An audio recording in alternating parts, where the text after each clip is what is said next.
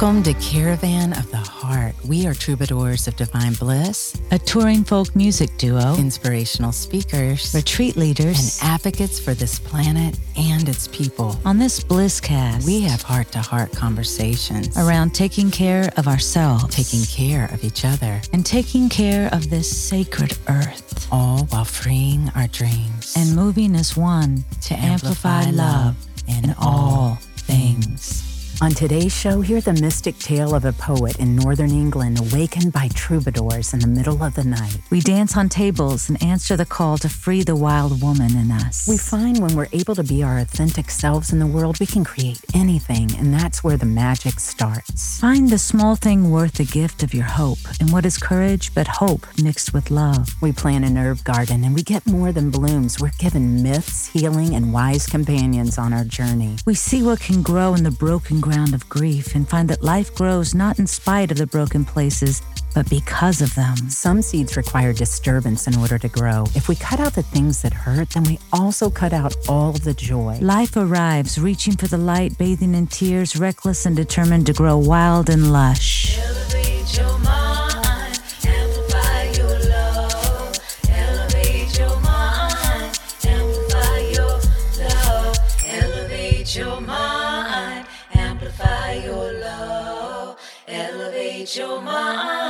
amplify your love. Listen to your heart, listen to your heart, listen to your heart.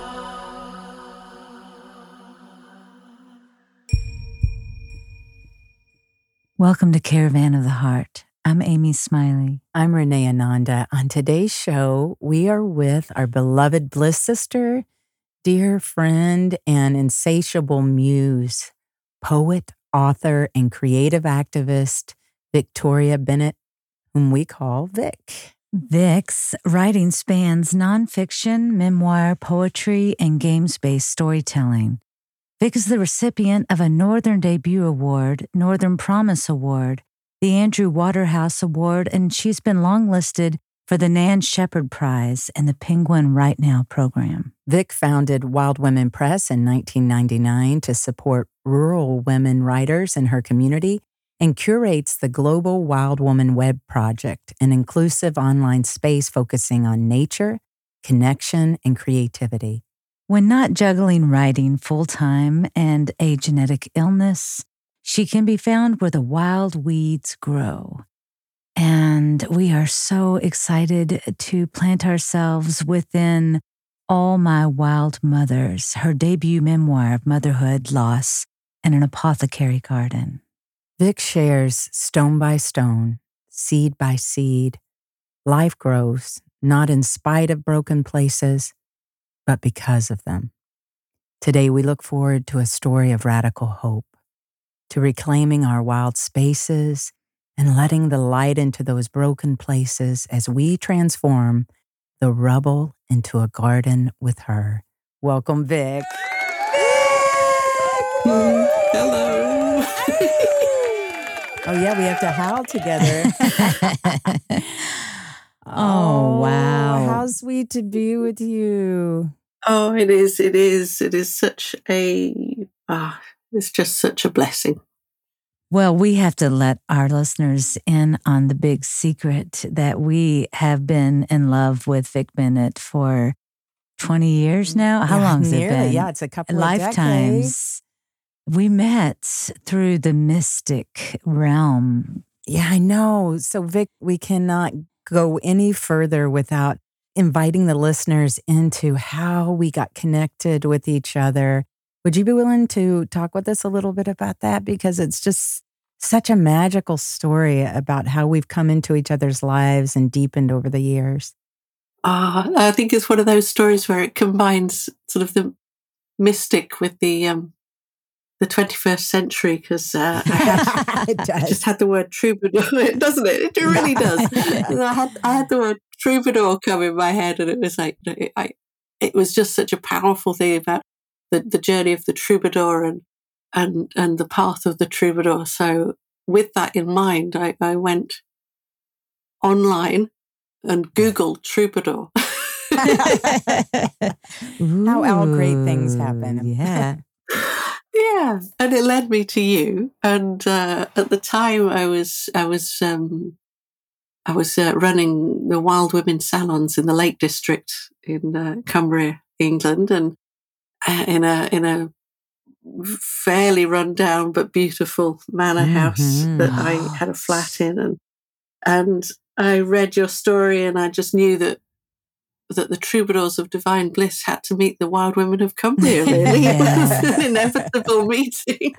so I took a chance and I emailed you, didn't I? And I said, Would you like to? I mean, okay, you're in Kentucky. W- would you like to come all the way to Cumbria for, for, the weekend?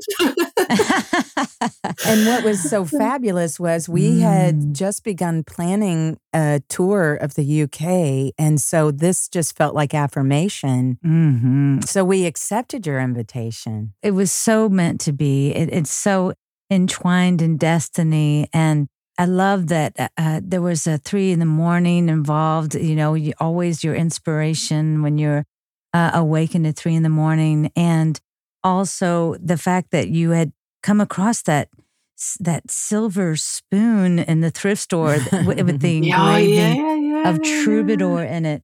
And uh, we could not resist the invitation and felt our, uh, our hearts calling as we encourage our listeners to do. And so we followed our bliss to Cumbria and attended the salon and gosh it was bohemian rhapsody is what it, it was it was. incredible because we well you greeted us. You had our room all decked out with flowers. Mm. the fire was lit. Red velvet everywhere. fresh fruit boas. And, oh my god. And and then just to just get to experience the inspiration of your poetry mm. and all the mm. wild women and yes. share in this salon and make music. Gorgeous just, creative space of the common people and Simon playing the grand piano and us lying underneath the piano listening.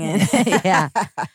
Just we fell in love and found our, our bliss sister and we've been connected ever since. Yeah. And with the release uh of your yeah. debut memoir, we could not be more proud and excited. Oh, it's so true. It's, it's so true. You're such an incredible inspiration. The story of your life and and how you've become a garden and grown through the hard times, through the rough fertilizer. You turned the the the shit into something that could grow it beautiful shines. things. yeah, I mean, and how you've just woven this story of your life with the herbs that grow in your garden and the and the folklore and the story and the myths and the healing balm uh, that they create. Just extraordinary. It's called All My Wild Mothers.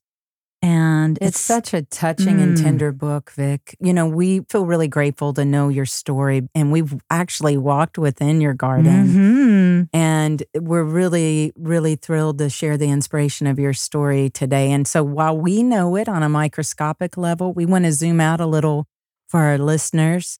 As Amy said, this is your first full length book and memoir.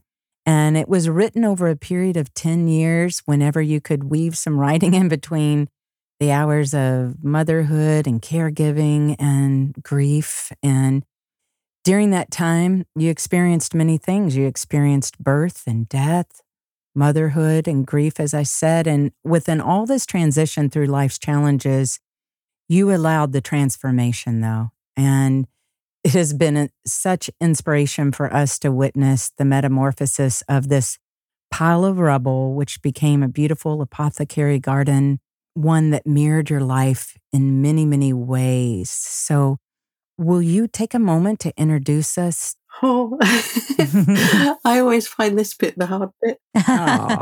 Maybe you so, could share something from the book. I tell you what, I'll share the uh, the author's note I put in because that's my message to anyone reading it. Is that Perfect. okay? Yes, please. when I started writing these words, I did not know that they would become a book just as I did not know that the weeds we planted would one day be an apothecary garden. In the broken ground of grief, I wanted to see what could grow. We try so hard to cut out the things that do not fit the idealized garden of this life, the loneliness, the loss, the struggle of it all, that sometimes we forget to see the beauty that it holds. And it is so beautiful. So plant the seed. Find the small thing worth the gift of your hope. Whatever else comes, trust that it will grow, even if you do not see it flower. Mm. I love that. Mm. There's so much trust. Mm-hmm. I put that at the beginning of the book because because it is a it is an offering. The book it, it's an offering up of of the garden that I planted, but it's also a call and an invitation to to others and to myself to continue planting those seeds mm-hmm. and to trust because we can't guarantee happy endings. We can't guarantee perfection, thankfully. Uh, it would be a very short and dull life if we could. but you know, it, all we need to do really is is keep planting those seeds and keep nurturing the ground that the seeds go into, and and just trust that that that's enough. That that's where it grows from. Um, even if we can't see when we're doing it, what it's going to turn into. Just like I couldn't see that the small bits of writing that I did in those in those moments between mm-hmm. between the things that life mm-hmm. asked of me would turn into a book that I could share here with you. Wow. Mm. And what a book it is. And it goes full circle. I, I love how you how you end the book too. It's it's exactly uh, what you're saying. It's such a, a perfect way to to tie it all in. You say, onto the waiting soil as scattered seeds and remember what the garden taught me. When nothing else is certain, it is wise to return to the small things that grow. Mm. Such beautiful wisdom. And I know that's what has seen you through throughout your life. Especially in these years of so much transition and loss and challenges.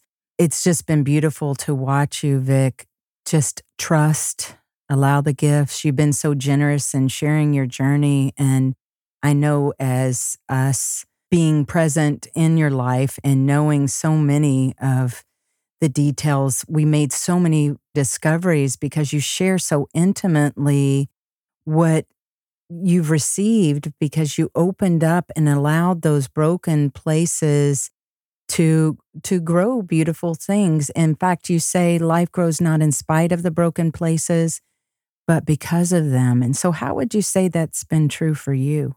I think in the kind of the the, the hardest part of grief, it hurts so much, mm-hmm.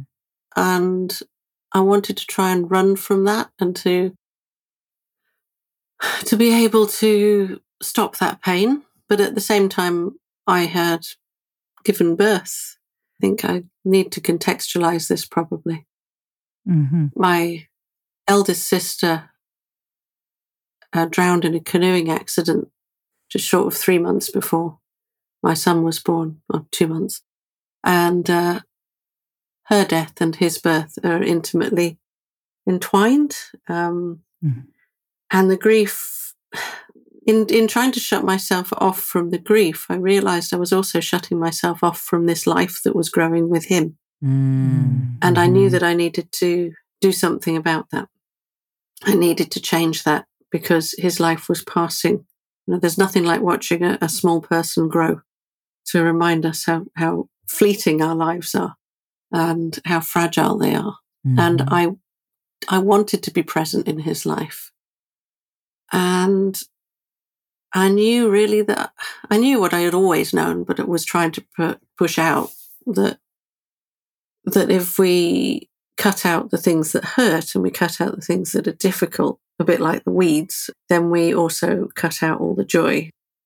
What grows not in spite of what's broken, but because of it is is is because of that. By by sitting in the grief, by sitting with the grief, I was able to find joy. And that was true of the process of writing by by entering into those experiences and those memories and those moments more fully, I was able to also enter into the same moments of joy and of growth and of, of love. And, and that was kind of the more than writing a book, the task I set myself was to just be present in, in every, every experience because the memories will happen in present tense. We don't remember in the past tense. We remember in the present tense. mm-hmm. So I wanted to be present in all of those things. Well, we watched that unfold. You really have come into this balance of living with the joy of life and the pain of death at the same time. And that has been incredible to witness. I know you said being present, I know expressing yourself and writing it down is huge, but you did go through a time where you lost your words during that space of time as well, didn't you? Mm. I shared creativity with my my young son in in sort of nurturing that space around him, but my own creativity was mm-hmm. felt pointless. Actually, it felt empty and, and hollow and and something that I couldn't enter into. I found myself coming up against metaphors for creativity, particularly um, feminine creativity, uh, mm-hmm. around sort of um, allowing yourself to go with the flow and the waters of life and mm. uh, the kind of river within and and all of these metaphors that were were associated with water and flowing.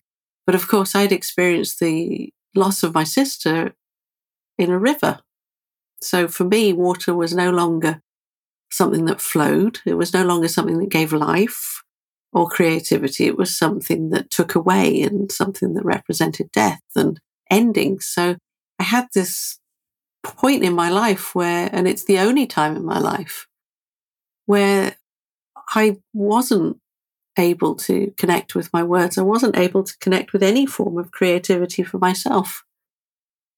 And it was a very lonely time because of it. I, I imagine because the wound has to weep, and it was very difficult to open all of that up. But when it did, then beautiful things grew beautiful from things, the, yeah. that broken ground of, of grief. Did the garden and tending the garden that that helped open up uh, a part of yourself to and to connect to your creativity was that an aspect of that? Did it help free part of yourself? Yeah, talk about a metaphor. Yeah, I mean, the, the garden in itself was my act of creativity. I didn't really expect mm-hmm. anything else. I had no expectations of it. You know, when we moved into this home, which was a, I don't know whether the term is the same in the US, but it was a social housing estate, which means mm-hmm. it's uh, it's like mm-hmm. um, welfare housing for mm-hmm. people with mm-hmm. low income. And we moved into there as a new build estate on what had formerly been an industrial ground. So, an industrial ground for 200 years as well, not just a new industrial ground. Right. so, we, underneath this sort of thin layer of topsoil, there was just buried layers of, on the top, there was the buried layers of the industrial buildings and waste that had been basically flattened and put underneath the topsoil. And under that, there was 200 years of of stoneworks, so rubble and rock, literally. layer wow. upon layer of it as far as you could go. And we moved into this house. It was our new beginning. It had to be. And I looked at this garden and I just thought, I need to see if something can grow because so many things felt like they'd died and were dying. And, and and my son and I started, but we soon realized that as soon as we stuck a spade in, that that it was just rock. Uh, so yeah, talk about a metaphor. Um. yeah. So how did how did you create a garden in the rubble without resources and with those conditions? And what was revealed there? You know, I, I know you found treasures, um, literally and and and internally as well.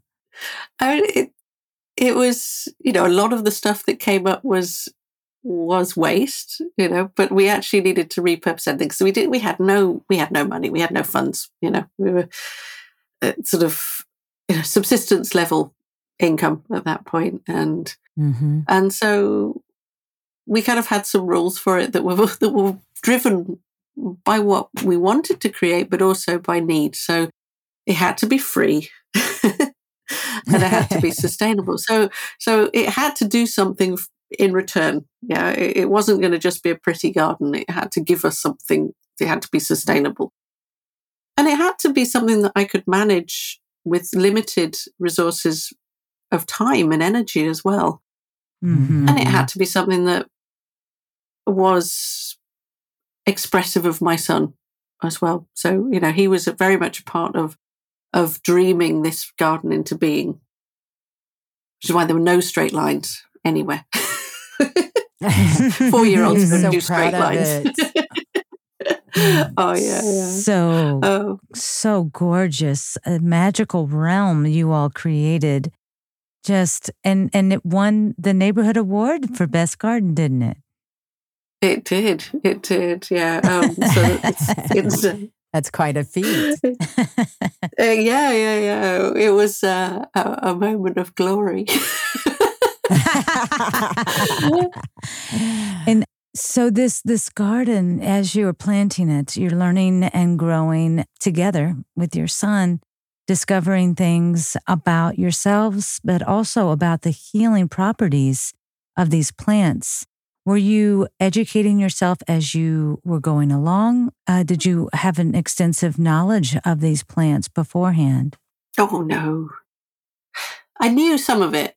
Plants and their relationship with healing and their relationship with kind of the, the more sort of mystical side of things was something that, that was part of my life anyway.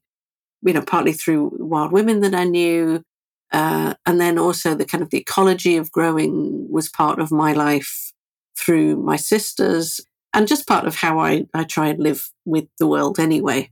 But the actual mm-hmm. kind of the folklore and, and the medicinal properties and, and kind of the more intimate and intricate knowledge that came with it, that came as we learned with the plants. Because, like I said, the plants, this became a conversation. So the plants we were putting in were basically weeds, what would be classed as weeds, they were plants that we were growing on the building site because the, the estate hadn't been finished when we moved in.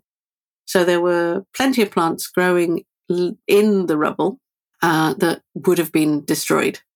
So we kind of rescued them and planted them in. So we've got things like oxeye daisy and great mullein and and um, dockleaf and things like that. So we were taking these out of the rubble and planting them. My son would go and find them and kind of preciously bring them back to the garden. Mm. nettle, nettle was the first plant to go in. oh.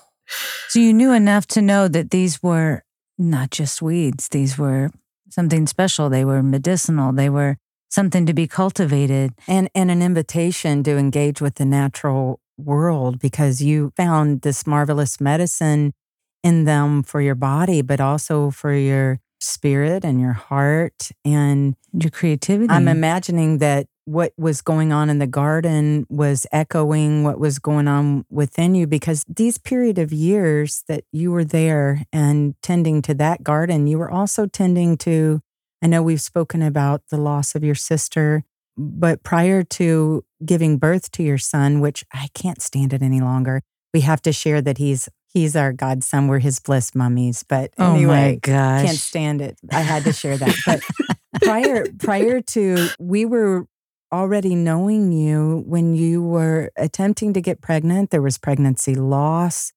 So you you know mm. you've you've got this pregnancy loss that happened, and then and then you do get pregnant, and then your While your sister pregnant. tragically yeah. dies in this accident, and also fast forward in this time, seven years after that, your mom passed on after battling mesothelioma. There was much more that even happened during that time uh, within loss. And you were her, and your family. You were uh, her primary caretaker. Yeah. So just huge. Gathering all that, because I think it's really important for everyone to understand all of this plus so much more uh, you had navigated with grief and love and birth and death and well as um, as well we need to say uh, discovering thankfully in time that your son has diabetes that was going to be um, mm, yeah full time care for you, as well as everything else. You know that you were also a creative artist and a poet and a wife, and you know all of these things. And how have you juggled because I've always seen you wear many hats and um and you don't do coming anything. from you. That's funny. I know, I know. Is that hilarious? And and so the listeners don't yeah. don't see us; they hear us. And Vik will confirm that we always wear hats. Yeah, and our bliss son wears them as well. So. and you don't do anything small. You don't do anything half-ass. You go full in uh, whenever you commit yourself to something, whether it's fixing dinner mm, or, or caring so for someone or writing or anything. How do you juggle all of these things? you don't know. Just do it. Ah, I don't know. Uh, Not that I've seen. Seamless. I mean, it's it is amazing. Amy's right. You always give your highest and best, and it's beautiful to experience and and it seems like to almost to be a natural dance for you like you just seem to dance with it all. It's what we've got to do. Sometimes on tables. Sometimes on tables yeah. Not so much these days because i might be able to get up to the table but then i have more difficulty getting down. It's not so elegant these days. How do you explain what is natural in you. I don't know. I never feel like mm-hmm. I am mm-hmm. juggling things. Yeah. I just feel like it's life. It's, you know, it, yeah. it's, it is my life. It is, it's the fabric of it. Mm-hmm. There's been times in my life I've had to learn later on in life about protecting my own boundaries in there mm-hmm. mm-hmm. and nourishing myself. So yes. that's something that I have had to learn because, you know, there have been times where, where I've depleted that too much Mm-hmm. I think I manage it by having um, a very deep and very real wider family around me.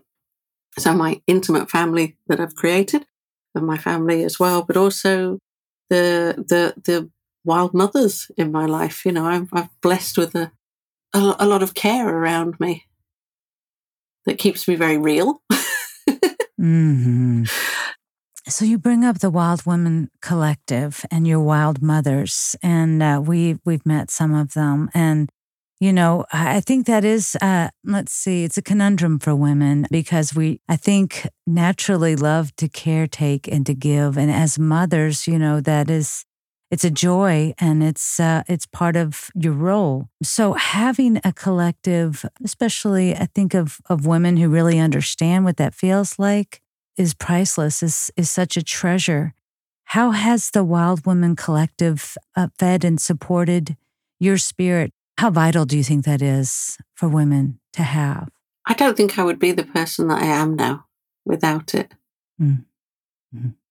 I mean, we've just just this last weekend met mm. for our 24th annual gathering. Next year is our silver silver anniversary. Oh my goodness. Wow, 25 oh. years. Incredible. 25 oh. years. so wow.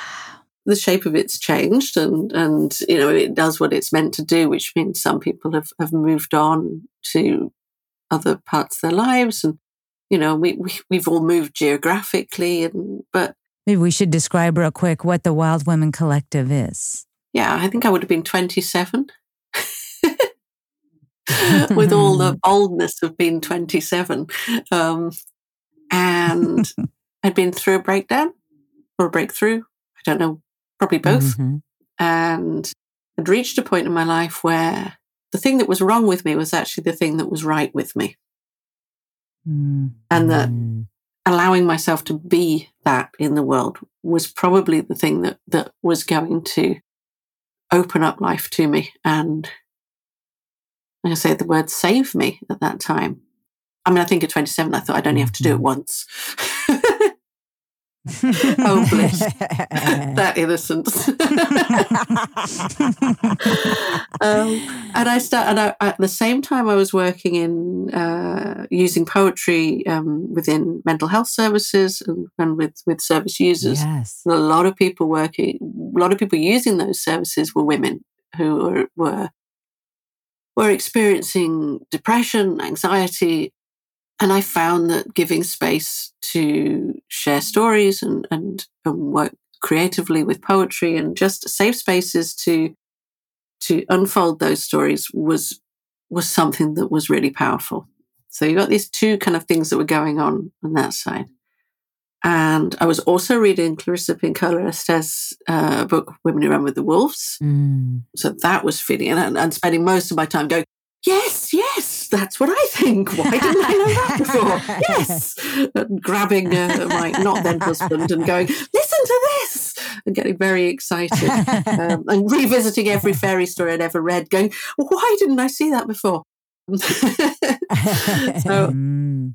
so you put all those things into the cauldron and stir them up. And then I had a dream. I had a dream.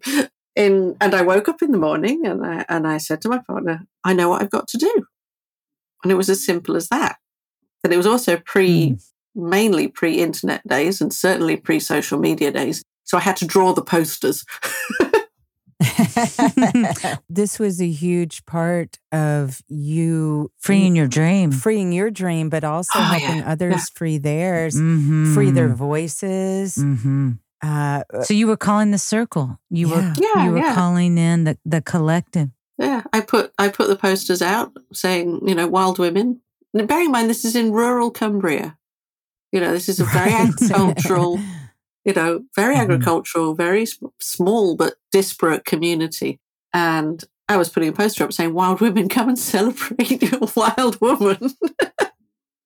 and my phone started ringing with people going, I found your poster, or a friend gave me this. And, and, it filled up really quickly. And, and obviously, you know, over the years, we've talked about that. And people have said they, they came across this poster and it just went, and they just thought, that's it. I have to go. That's for me. So there it was. I was stood mm. there in front of, of uh, a group of women who were all older than me. and I had wonderful support of one of my sisters at the time to help help set it up. I don't, you know, I couldn't have done it without that as well. And I was, and I invited people to to come in and share their stories. But you know, honestly, my my foundation belief is that when we're able to be our, our authentic selves in the world, we can create anything. You know, it's like that's when the mm. magic mm-hmm. starts. you know, we've got yes. so much energy and power and strength and love and and courage and and just all of these things, but we have to have that space to be our authentic selves. So many people lose that along the way through societal mm. pressures or circumstance or you know, so many reasons. And also because mm-hmm. it can hurt to live like that in the world. Mm-hmm. You know? Yes. It can really hurt. So, you know, I don't, I've done it myself at times and I don't, I don't see anybody for being any less for doing it. Sometimes you just go, hang on a minute, you know, I'm going to put that person deep down uh, and keep them under a few layers of um, furs for a while. but, you know, I think that, that the beauty of, of the Wild Women Collective is that it gave all of us that space. And over 25 years to have that space, to be authentic, to be witnessed in ourselves, mm-hmm. to mm-hmm. to grow and to fall and to discover and to be challenged and celebrated and all of these things. It's just a phenomenal thing to have. Mm-hmm. If that's yeah. all I did in my life, that one act of making those posters, and creating that space, that's enough. well, and now it's global. Now you have an yeah. online presence and a collective where people can find you. Yes, wildwomenpress.com. Oh, Wild Women Press. The reason it's Wild Women Press okay. is because when when all those stories started coming together at the end of it, I said, What do people want to do? Should we make a book? And they went, Yeah, that would be great. So, you know, being 27, or I probably would do it now as well. I went, Okay, I'll set up a, you know, let's set up a publishing house. yes. well, we're we're fortunate to have copies of so many of those books of poetry, mm. and you know, you're you're hitting on something that I think is so important, and that is that it's important to allow the wildness and the wild growth within ourselves. Mm-hmm. You know, I think about anywhere on the land, and I know you've you've experienced this growing things in your garden, but where things are next to each other and brushing against each other, they grow more. But what mm. would you say happens if we try to suppress and control the wild places and growth within ourselves? What happens if we don't allow the wildness? Then I think parts of us wither. You know, mm-hmm. um, we don't grow as strong. You know, we don't flourish for sure. And also, we start to fight for our mm-hmm. nourishment. You know, it becomes something that's scarce, and so we we we become defensive of it, or we fight against something else for it instead of working with the other thing. Uh, and I think you know this is where wild gardening is is a deeply radical and feminist act of rebellion.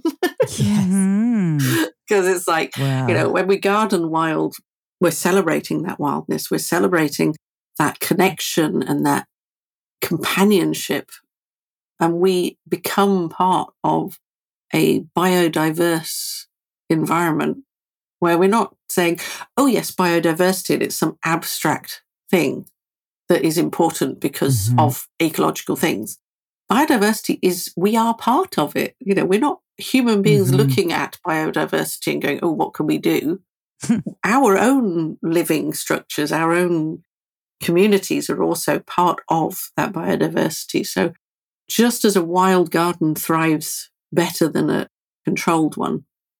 So mm-hmm. a community that allows us to you know, express who we are and grow where we need mm-hmm. to grow, then that's also a strong and healthy ecosystem. Mm. Well, one of your superpowers uh, is, and you have many, that I've always admired and has been a, a great inspiration to me is your vulnerability mm-hmm. and how you bear your heart and the fullness of it so raw, so real and unfiltered. And you do that so incredibly all throughout All My Wild Mothers. You really invite everyone into your heart, into the hardest and the places that want to break open. And and when you do that um, you allow seeds of of growth and beauty to flourish. Well you've allowed and just as the garden soil has to be broken open for things to grow you've allowed that and you've you've found the beauty there i want to read something that you've written you say sometimes we try so hard to cut out the things that do not fit the idealized garden of this life, the loneliness, the loss, the struggle of it all, that we forget to see the beauty that it holds. And you have allowed it, which has revealed to you in your healing the beauty of it. And what would you say has grown in the broken ground of grief? What's surfaced there? What's flourished there for you? It's as simple as love. mm. If love is ever simple. There's something about seeds, okay, so I'm just sort of digressing slightly, but in the garden, because it went over 10 years and we were digging into it, by the time that, you know, we were reaching a decade, there were flowers growing and plants growing that had resurfaced from that rubble where the seeds had mm. lain dormant so mm. field scabious is one of them. And that, that can lay dormant for many, many years. A lot of wild wildflowers, for example, require disturbance. They require the land to be disturbed in order to to grow. Mm-hmm. So if mm-hmm. we left it all calm and peaceful and never touched it, never dug it up, those things mm-hmm. wouldn't grow.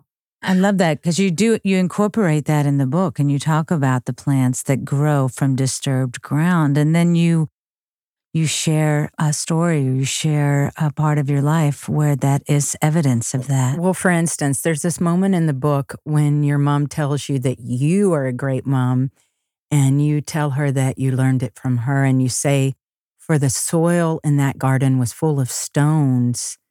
It's the love that pushes through. So it does go back to the love and your love and connection with nature is something that comes through over and over and again in this book. And I'm wondering if you would read. I personally wanted to request that you read from the agrimony chapter.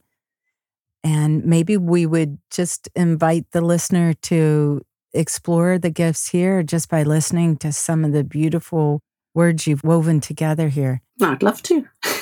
so, yeah, so as you said, the, the chapters, each chapter is introduced through a plant. And that's just sort of explain that a bit. That that's the conversation both with the plant and and the the the memory, and that did exist as a real conversation. So plants would come up, and I would I would find out about them, and then that would that would lead me on to to a memory, but also mm.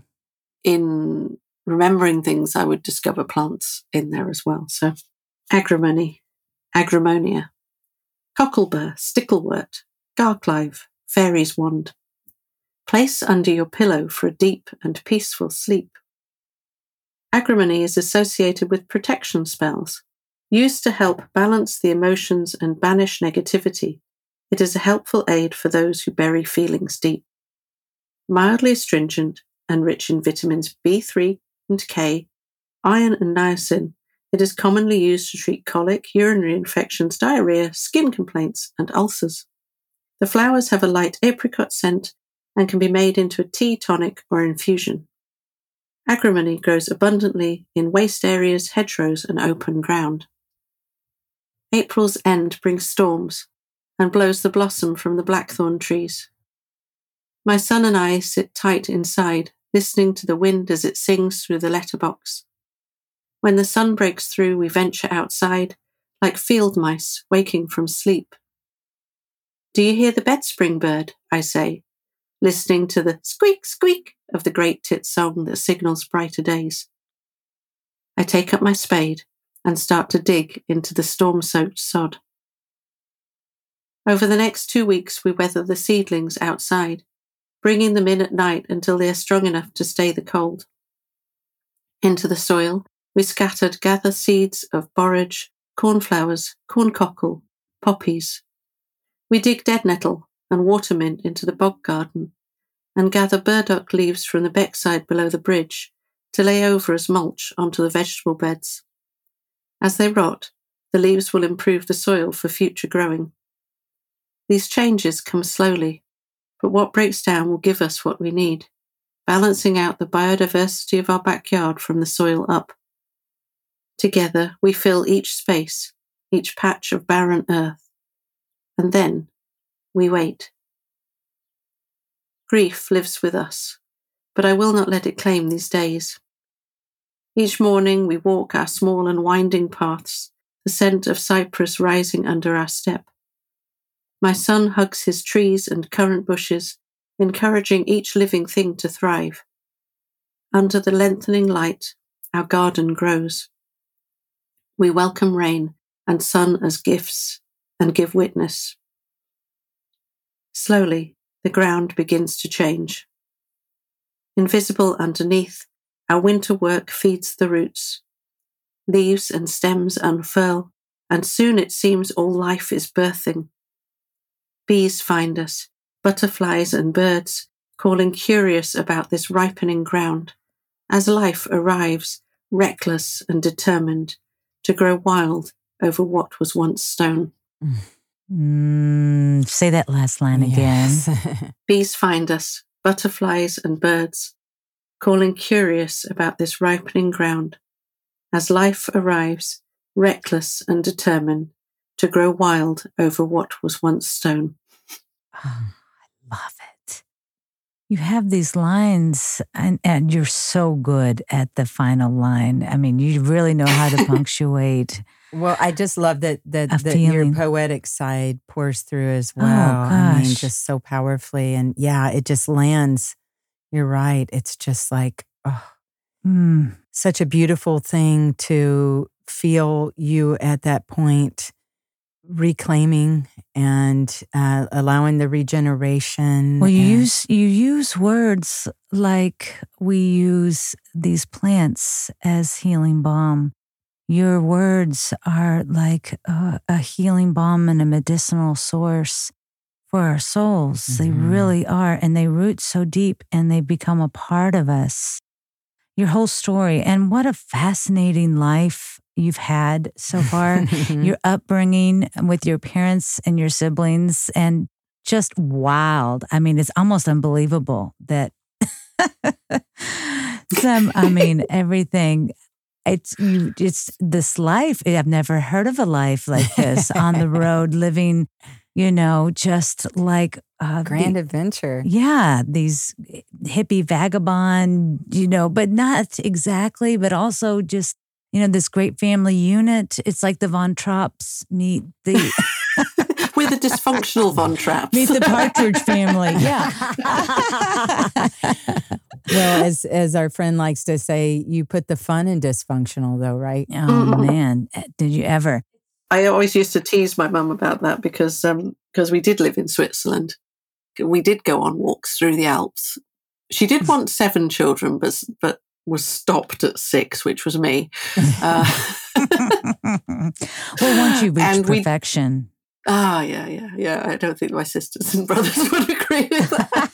but, but she also used to, because, you know, money was a bit tight and things. She she used and and because it was her background, she used to make clothes for us, but they tended to be made out of curtains. So oh wow! So the there's 70s. a little Gone with the Wind in there too. yeah, yeah, but we would have matching clothes.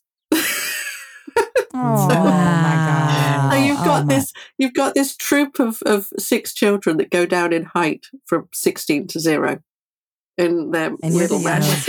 six. Aww. And your mother was such an such an original. I love that you know you were in this uh, small country town and she decided to mix up the arts and crafts show with some nudes that she painted. they just didn't really know what to do with her. But you know what a great inspiration, you know, and and it makes so much sense that of course this would be the the fertile ground that you would spring from, you know. Well, you open the book with a bit of Alice Walker where you shared that in search of my mother's garden I found my own.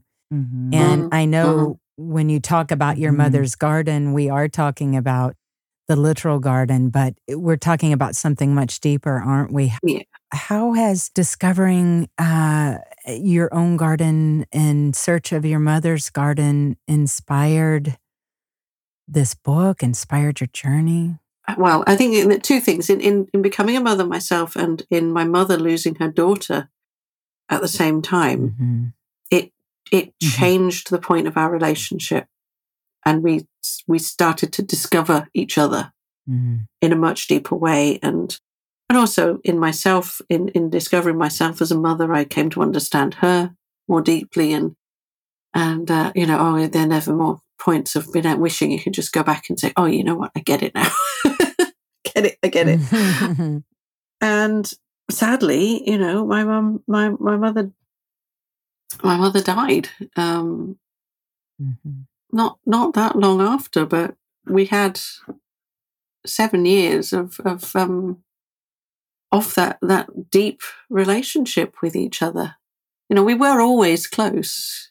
You know, we both had to to go through the pain of of of some of that relationship, but we came around that and became really close and discovering who she was and was such a gift. Um, and having that time with her at the end of her life as well.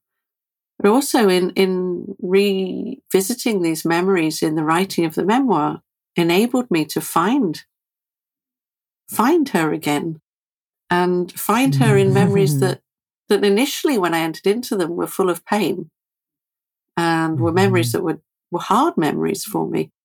But what I came away with every time was a sense of of love and a sense of you know not just from my mother but from my whole family was this sense of love that existed there as sort of raggle-taggle as we were. and that that was the garden that that uh, that she grew. We were mm. her little weeds. Mm. and it's the garden that continues to grow. Yeah. Yeah. And move yeah. on so beautifully in in what you've shared in All My Wild Mothers and how you are gardening the and cultivating the the spirit of your son and yourself and you know your your relationships with your wild women and and your husband and all of these things that are continuing to grow from those seeds that weren't just planted in you but that you've allowed to continue to spread so I love that we're recording this the week of Mother's Day. Mm. And you have a gorgeous chapter called Grape Hyacinth that I just think it would be so fitting to read if you'd be willing to share from that one, Vik. Grape Hyacinth, Muscari neglectum. Grape flower, starch lilies. Carry it in an amulet to help ease grief when a loved one dies. Grape hyacinth is linked to Demeter and associated with death and remembrance. The essential oil has long been prized as a component of expensive perfumes. It was used in ancient times as a potpourri or in reeking bundles to help the dead cross into the other world. It has mild stimulant properties when inhaled, and the scent was commonly used to rid the home of negative energies.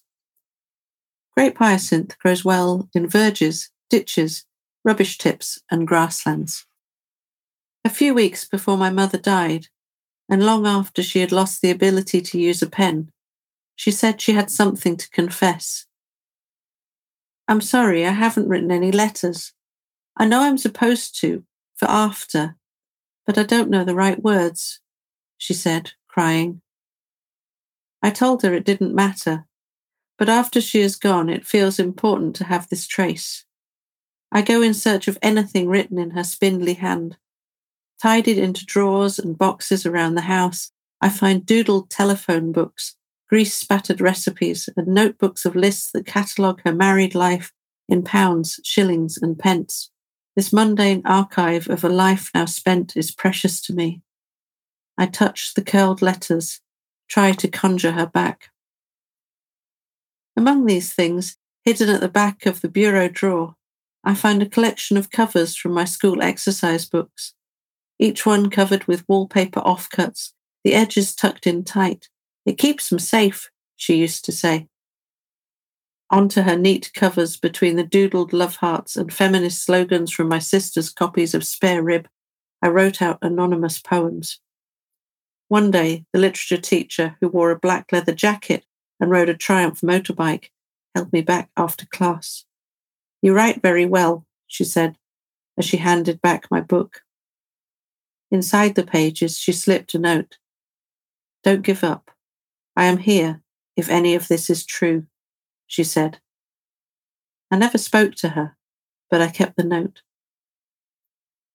Through those years, I scattered words like breadcrumbs in the woods, hoping to be found.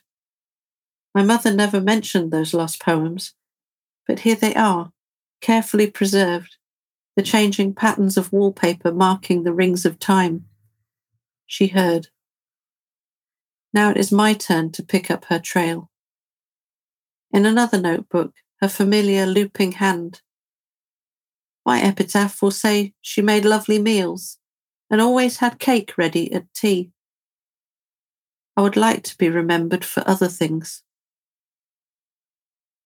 my 18th birthday, she gave me a book that she had made when she was 16. Inside its red leather bound sleeves were poems like by Blake, Yeats, Byron, Frost, written out in perfect calligraphic script. Each one was illustrated in pen and ink and signed with her maiden name. I did not recognize it as her own at first. I thought you could finish it with your poems, she said but I never did.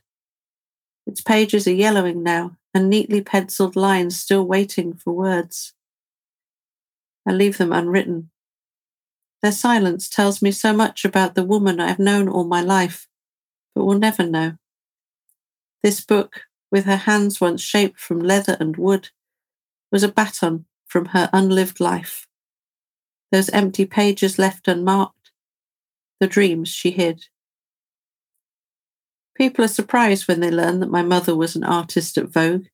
They cannot imagine a past in which this white haired woman drank hurricanes at the Colony Club and danced in calico petticoats on the Strand.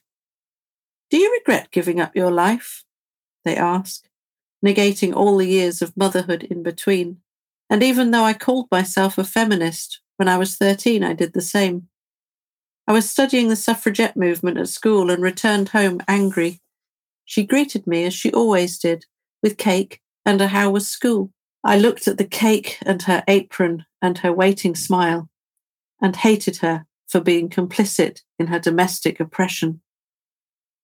God, Mum, don't you want to do something meaningful with your life? I shouted. She waited a while for me to calm down, then replied, I am doing something.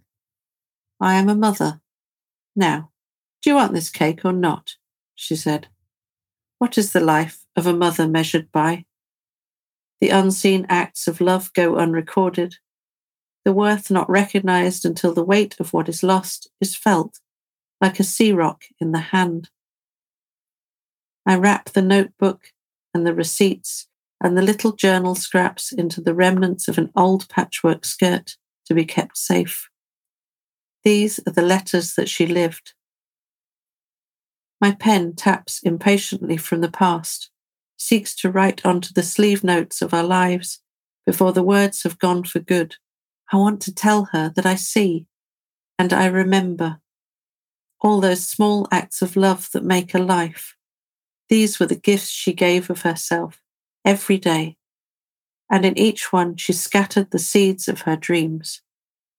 What a garden she made for our own. That is so precious. So precious. I know. We're in tears.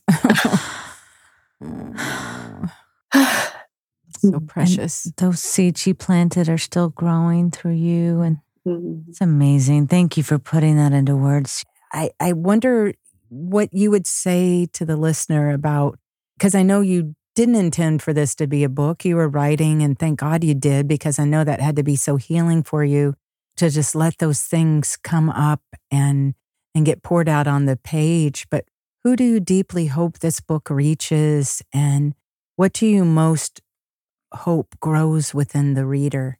Hmm. Well, you've used the word in there, hope. um, yeah. So you know, on the on the front cover of the book is the, the motif of the illustration of a dandelion go through, going through its life cycle. And to me, that that's what this book is. It's kind of this it's this dandelion with its seeds, and it's blowing out there into the world. And I hope it finds the soil that it needs to be in. Um, I hope it takes root in some of those broken places mm. and nourishes, because, you know, when a dandelion grows, it starts to heal the soil. So, mm. you know, it, it says motherhood, lost an apothecary garden, you know, it is what it says on the tin, but it's, I hope there's so much more. Um, and I mm-hmm. don't think it's exclusive to you know, those of people who have experienced being mothers. I think that it it's there for anybody who needs needs a space in that garden and nourishment. Mm-hmm. You know, and I, I also like to think you get two books for the price of one as well, because you can kind of a guide to all the plants. I like value. yeah. Exactly. well, it, it's I love that the plants were speaking to you and were informing your spirit and inspiring you, nur- nurturing and nourishing you, and just lighting, uh, lighting a fire of, of, of introspection and of a voice within that wanted to to speak.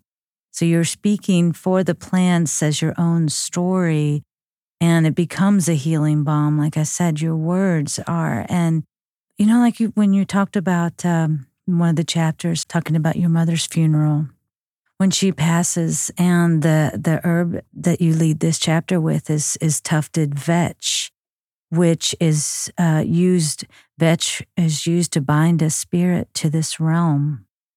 And it was traditionally used to increase milk production for lactating mothers. Just to think about that, also it, it creates its own nitrogen so it's it's feeding and, and nourishing as well and it again tufted vetch grows well in disturbed habitats waste ground and roadside ditches and this must be what the soil of your soul felt like at your mother's funeral and to just weave all of this into the emotional psychological physical and spiritual realms it's so sensual and it's so holistic. You know, it's so in- completely inclusive. It's so powerful how you end the chapter with, and so it is done. The man from the funeral home cuts my mother from her clothes, folds them neatly, and leaves them on the end of the bed. Then he wraps her body back and wheels her on the gurney past the breakfast table, where my son is eating his toast, and takes her away. When the van drives away, I wave like a child, not looking away until it is out of sight. She will not come home. I go back inside and pack my bag. It starts to rain and does not stop. Oh, could you read my whole book to me? well, I have to say, it's just, it's such heart opening and, and visceral. It's, you really feel like you're just right there in the moment. You have such a gift for bringing the moment alive on every level. And, and you share those gifts. You know, you didn't squander any of it. It's one of those things you get a choice you could have stayed stuck. You could have stayed rebel. And you let yourself break open. You let the light in, and you've let all this goodness grow in the broken ground of grief. And we all are better for it. It took a lot of courage. I love how you, your son, and our bliss son says, We'll tell them, how does he define courage? Ah, this is when he was very little, and it stayed with me ever since that courage is hope mixed with love. Which, of course, it mm. There's, it's, it's the heart. Yeah. That's right. There's a song in there. Encourage us to have heart, and you've allowed your heart to feel, you've allowed it to reveal, and you've allowed it to heal. And all of that has been extended to us, the reader for our own journeys, for the cultivating and nurturing of our own wild places. And and despite the hard places, you are that dandelion that refuses not to bloom. I will bloom. I will find bloom the light. you're planted. Yeah. And surviving this heartbreaking losses and thriving through um, really a difficult disease with your son and then finding yourself with your own genetic illness and refusing to let those things stop you from from living uh, the fullness of your heart and your soul. And you just you use it. Like we said like uh, you would to feed the soil with fertilizer you just turn that hard stuff into something that's just going to fuel more growth and we do have a, a question from one of our, our members. And Renee, you want to share it? I would I would be honored to. Well, she's dear to us both. She is Debbie Donnellan. She is a member of Caravan of the Heart, but she's family to us and she's family to you and she's family to uh, your son as a bliss nana.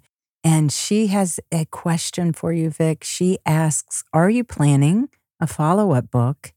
She says, I would like you to write with such stabbing intensity about your battle with your son's diabetes and with your vampire disease. It would close the circle you started in this book and would help me with mine. uh, my vampire disease. so, Maybe we should explain to, uh, that. Yeah. yeah, just in case people have this image of me after you mentioned the, the fire and the, and the and the velvet, they may think I invited you for different reasons. there was candlelight. Well, you, you are timeless. you, you, you, are immortal, and you've never been a pain in our neck, so I don't think we're. um, so, vampire disease is, is genetic hemochromatosis. It's more common in in those with Celtic descent. Uh, so it, it's where the body can't process can't uh, regulate the absorption of iron into the body. It doesn't produce the thing that needs to to to regulate the absorption of iron. So my body basically just absorbs iron and absorbs it and has been doing so since it was born. So I am literally rusting. mm. And the only the only way to reduce the iron is a a lifelong removal of blood in a process called venesection. So I have to go to the hospital regularly and they have to take a few pints out. And then my body is forced to grab some of those reserves of iron or excess of iron that's around it that's depositing itself all over places that it shouldn't be to make new blood cells. So that's why it's a vampire mm-hmm. disease. um, hmm. I I can't say whether I'm planning a follow up book because rather like with all my wild mothers, I'm I kind of write and then it, it, it takes its shape. But Perfect. I think from the point that I left off at the end of all my wild mothers, you know, after a decade passing, you know, our lives have changed again. We've uprooted again. We've moved. We've moved home to Orkney. To Orkney, yes, to the far north, surrounded by a very different landscape of sea and, and stone and and I am learning again to be present. And. I've reached a, another point in my life. You know, I'm in my 50s and it's, and I've got a body that is not so stable, um, that is experiencing its own own rusting. So it is something that I'm exploring in my writing and in my thinking and in my being is how do I how do I inhabit this this changing landscape? How do I inhabit mm. a body that is not what I expected it to be and is no longer stable, no longer predictable? And how do I inhabit a body that that changes the way I have to live? You know, I mean, I, in in all my wild mothers, the relationship very much was of caring for, you know, caring for my son, um, being the experience, experiencing chronic illness through the role of being a carer and a mother. And now that is still there in my life, but I'm experiencing it in my own body and in my own life. I think that this is a perfect segue into how we usually wrap up our conversations. I love that when we asked you things that you might want to talk with us about today, one of the things you said is you'd like to talk about what it is to care for another human being, for ourselves, for the planet. And what you were just speaking about there brings us to our first question. And you were just starting to answer that. And usually, how we ask this is, How are you taking care of yourself right now? But today, I want to ask it like this How are you taking care of the garden of yourself right now? Hmm. Well, in the same way as you know that garden the garden I had before was was a, an echo or a metaphor or, or, a manifestation of me. The garden I have now is very different. The, the, soil underneath. I mean, I'm, I'm, talking about real garden here. We've got a tiny little garden at the back. Soil underneath is really rich and is really loved, really tended and nurtured, mm. but kind of a bit neglected on the top. and so I've been digging in that and and I'm beginning to plant a new garden. And I've had to sit Ooh. with it and and listen again um, from scratch. You know, nothing growing in it from scratch and and listen to how it wants to grow. And that's what I'm having to do right now. Is you know sit with myself and listen again because so much mm. of my life, and what's precious and the journey of it has been poured into all my wild mothers. And now I'm in this new place. So I'm listening. That's how I'm taking care of myself at the moment. And how I'm taking care of my own garden is sitting in it and listening and and uh, planting. And my husband would say, "Come on, you're not telling the truth right now. You threw a whole load of seeds in, and you have no idea what's going to grow." he said we were having a hmm. conversation about it, and he said, uh, "He said, you know what? He said you've got a style. He said you basically you just like." I'm going to throw the seeds. I'm going to throw the seeds and I'm going to see what grows. and then it's going to show me its shape. And then I might take a little bit out here and add a little bit in there. And then it's like, and yeah, that's, that's pretty much it, isn't it? That's me. so that's how you juggle. You just see what's growing and you just continue yeah. to grow from there. I love yeah, that. And feed that, what wants to flourish. Yeah. See how it's all how it's all wanting to reach the light and to reveal itself. Well, our second question that we ask is how are you taking care of others? So how are you tending to the garden of those around you? Ah. well, my son is now 15. Unbelievable. we don't accept it. So handsome. no, that's a whole new journey. So, you know, yeah.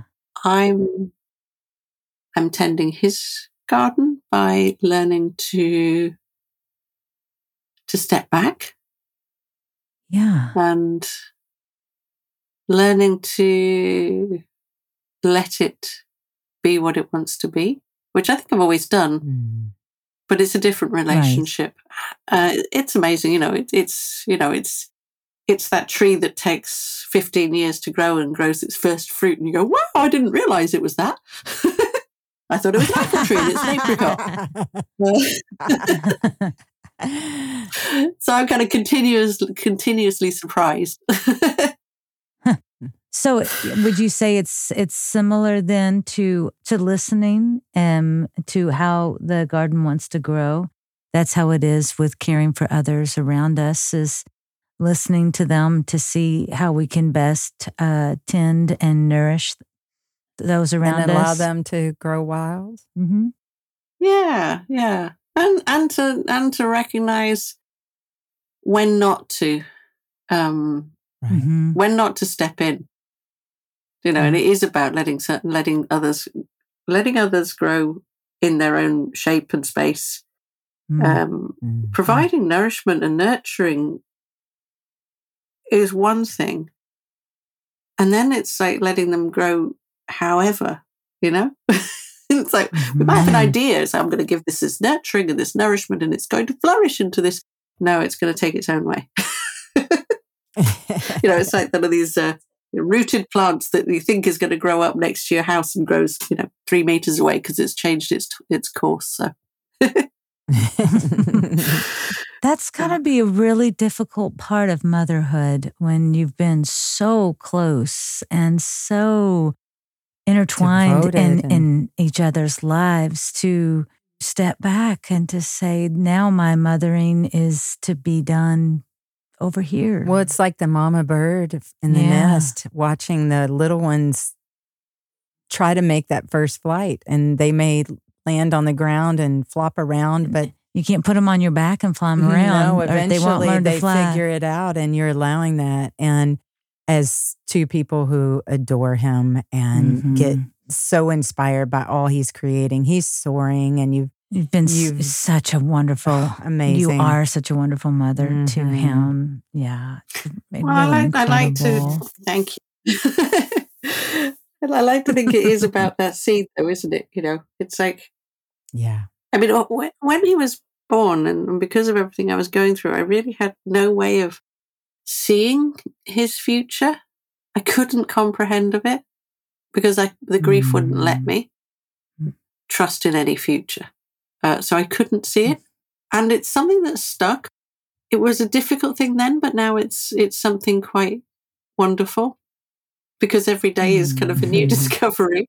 Um, but it is that, you know, we plant the seed and we trust that it will grow. You know, I trust that the, mm. you know, I trust that the soil that I, I, I gave in the early years will provide nourishment, will be good soil to grow in. And I know oh, I'm going to have amazing soil to grow in. He's uh, it's, have, it's, it's got a, stones in it.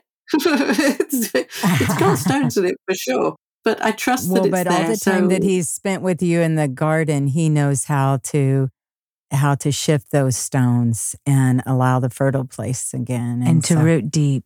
Yeah. Oh, mm-hmm. it's beautiful, Vik. It's such a precious thing. That thing about amor, you know, which is what he used to call manure. Amor, amor. It's like turn the crap into love. if, I've taught, if I've shared anything, maybe it's that we've shared it with each other. anyway, he's taught me more than I've taught him. mm. He is incredibly wise, and always in, in the book, an old soul. From some beginning. of the best parts of the book is his like Yoda wisdom. I mean, out of the mouth of oh, babes.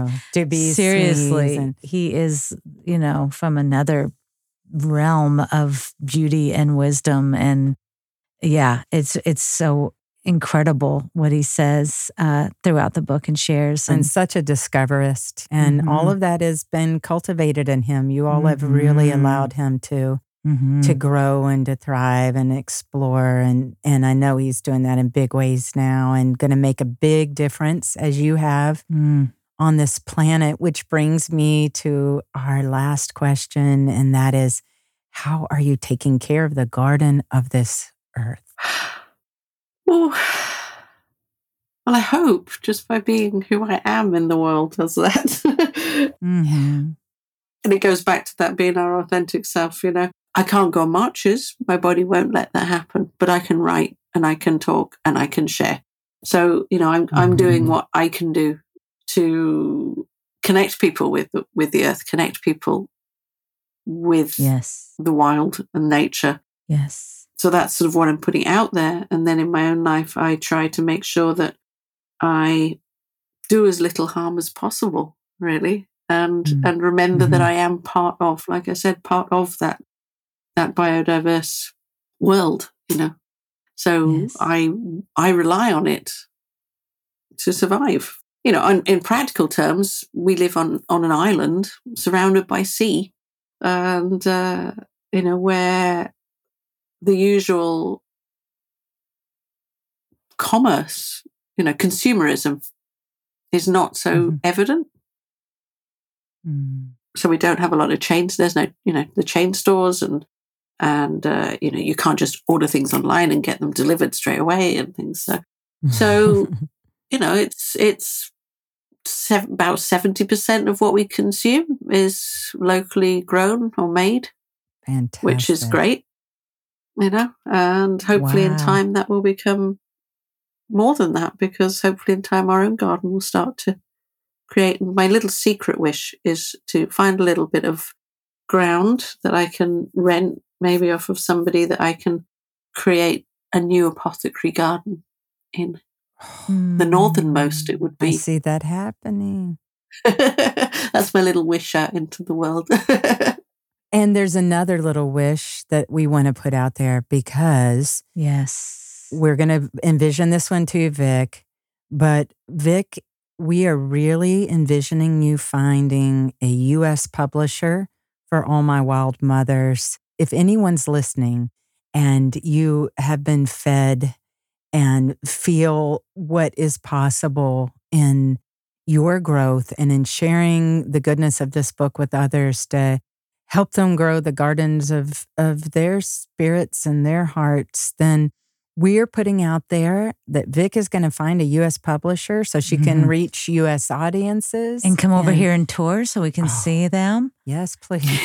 For those of you yeah. all who uh, are in the Kentucky area, you know they were the resi- artists and residents at Bernheim Forest, an arboretum, yes, nature preserve in our in our home state of Kentucky. And yes. so we see you coming here and touring mm-hmm. and and sharing this book that is people are so hungry for this right now. It's the perfect combination of healing your soul and healing the soil and letting us really connect again to the earth and to our own inner nature. It resonates with everyone. Mm-hmm. You can experience this regeneration within yourself, mm-hmm. find your resiliency, and just radiate like our bliss sister, Vik Bennett. Vik, we are so grateful that we've had this time with you and uh, just so grateful for the connection that we have and that we have had over the years and look forward to growing older and better with you incredibly Ooh. grateful for your voice in the world. And thank you so much for trusting it and for sharing it uh, with all of us and for connecting to the non human world and to the plant world and understanding how we all feed each other and, and, and weaving that together and into such an exquisite web of, of healing, of hope, called All My Wild Mothers A Memoir of Motherhood, Loss, and an Apothecary Garden by Victoria Bennett, the one and only. Our Vik. Mm, thank you so much for being with us today, Vik. Oh, thank you. It's been, oh, it's been soul nourishing. Really has. Mm. I was feeling a little mm. unsteady today, and this has just filled me, filled my cup. you have, you have given well. me great manure. Amor, amor. amor, amor. well, holy shit. holy shit. You've been great. Holy shit. oh well we are we are wild about you mother and this incredible book that you've put out into the world so we're going to let everyone know how to get it we're going to find a US publisher so that everyone can meet you and you can sign their copies. We're going to have a grand reunion and help spread the word and share your book and your story and I hope everyone's inspired to to look into the the rebel of of their hearts and find what can grow there and also the rebel in their backyard and realize that there's potential there. There's great potential for beauty growth and healing and that's what Victoria Bennett is all about. Thank you so much. Thank you, Vik. Take care. Love you. Love, Love you. you. Bye. Bye. Bye. Bye. How sweet was it to be with our bliss oh sister? Oh my God. she's so inspiring. She's incredibly inspiring, such a brilliant writer and such an, a raw, open heart. And I mean, I knew she was an incredible cook, but I had no idea that she was cooking this up, huh? Yeah, yeah, and and such an amazing herbalist, you know, knowing and and getting to know uh, the myths, the stories behind these plants, and and weaving it so beautifully into the story of her life and her heart's journey is really such a brilliant and exquisite way to express what it means to be human on this planet and to grow in the hard places. Mm-hmm. You know, it's such inspiration to hear her story and experience her sharing mm-hmm. what happened intimately in her life in the ways was a lot of tragedy, mm-hmm. a lot of loss, mm-hmm. a lot of dark times, but she allowed in those broken open places to continue to let seeds fall wherever they wanted to scatter and just see what would grow there. Mm-hmm. She let the light in. She continued to garden her spirit mm-hmm. through these difficult times and mm-hmm. has grown such beauty. And well, she really is like the dandelion on the cover of her book, All My Wild Mothers, because, you know, dandelions, they, they actually feed the soil nutrients and they grow in the hard places in the places you wouldn't expect life to flourish because she's just so determined to bloom and to reach for the light. And dandelions are where we make wishes. And she's she's a wish maker. And, and she's scattering hope mm-hmm. and extending hope to mm-hmm. all of us mm-hmm. who have the great opportunity to read this book, to mm. take it into our hearts and spirits, to find our own regeneration and resilience yes, and healing. Yeah. Well, we encourage you to please go find yourself a copy yes of all my wild mothers motherhood loss and an apothecary garden You can find everything about Vik on victoriabennett.me. She's also on Twitter at Vik, and that's with a K, V I K B E E, Wild, W Y L D, and on Instagram at Be Wild. She also has a link tree that's Be Wild. And you can find all of this on her website. Right. And wild is spelled with a Y. Yes. Mm-hmm. And we are so envisioning her finding a U.S. publisher. Yes. And touring here with her book and coming for a time of reunion. And we would get to see our Bliss son. Oh my gosh. Our and Bliss sister and our Bliss brother. And more people would be able to be given this space to really kind of feel and grow and express their grief, to open their hearts. It's a fertile soil uh, for the soul. And we, it's a precious, mm-hmm. precious offering that she's extended. It's written with grace. It's written eloquently. It's written uh, with humor and sweetness, tender transparency. Yeah. Oh, it's it is such a fertile place, mm-hmm. and I'm mm-hmm. grateful for this time that we had. Mm-hmm. You know why? Because she's taking care of herself. She's taking care of the garden of others. Mm, and she's taking care of this sacred earth. She's following her heart, freeing all her dreams, and never, ever dismissing her bliss. That's she's right. stayed blissful mm-hmm. and our bliss sister. And she's so loved. and so are you. You are love. Psst. Before you go, if you enjoyed the show and our guests, please share this far and wide. A ride. Subscribe. If you want to uplift, give a gift. Join this caravan and collect all the treasures. We are grateful beyond measure for this journey with, with the, the, awe of Yah. Caravan of the Heart is made possible by listener support. Your donation furthers our vision and keeps this caravan moving. If you enjoy and appreciate our work, we offer the invitation for you to support this podcast through a monthly membership that helps Caravan of the Heart be financially sustainable. This caring Caravan of the Heart community is empowering this outreach. Will you join us? You can also contribute with a one time donation. Any amount helps.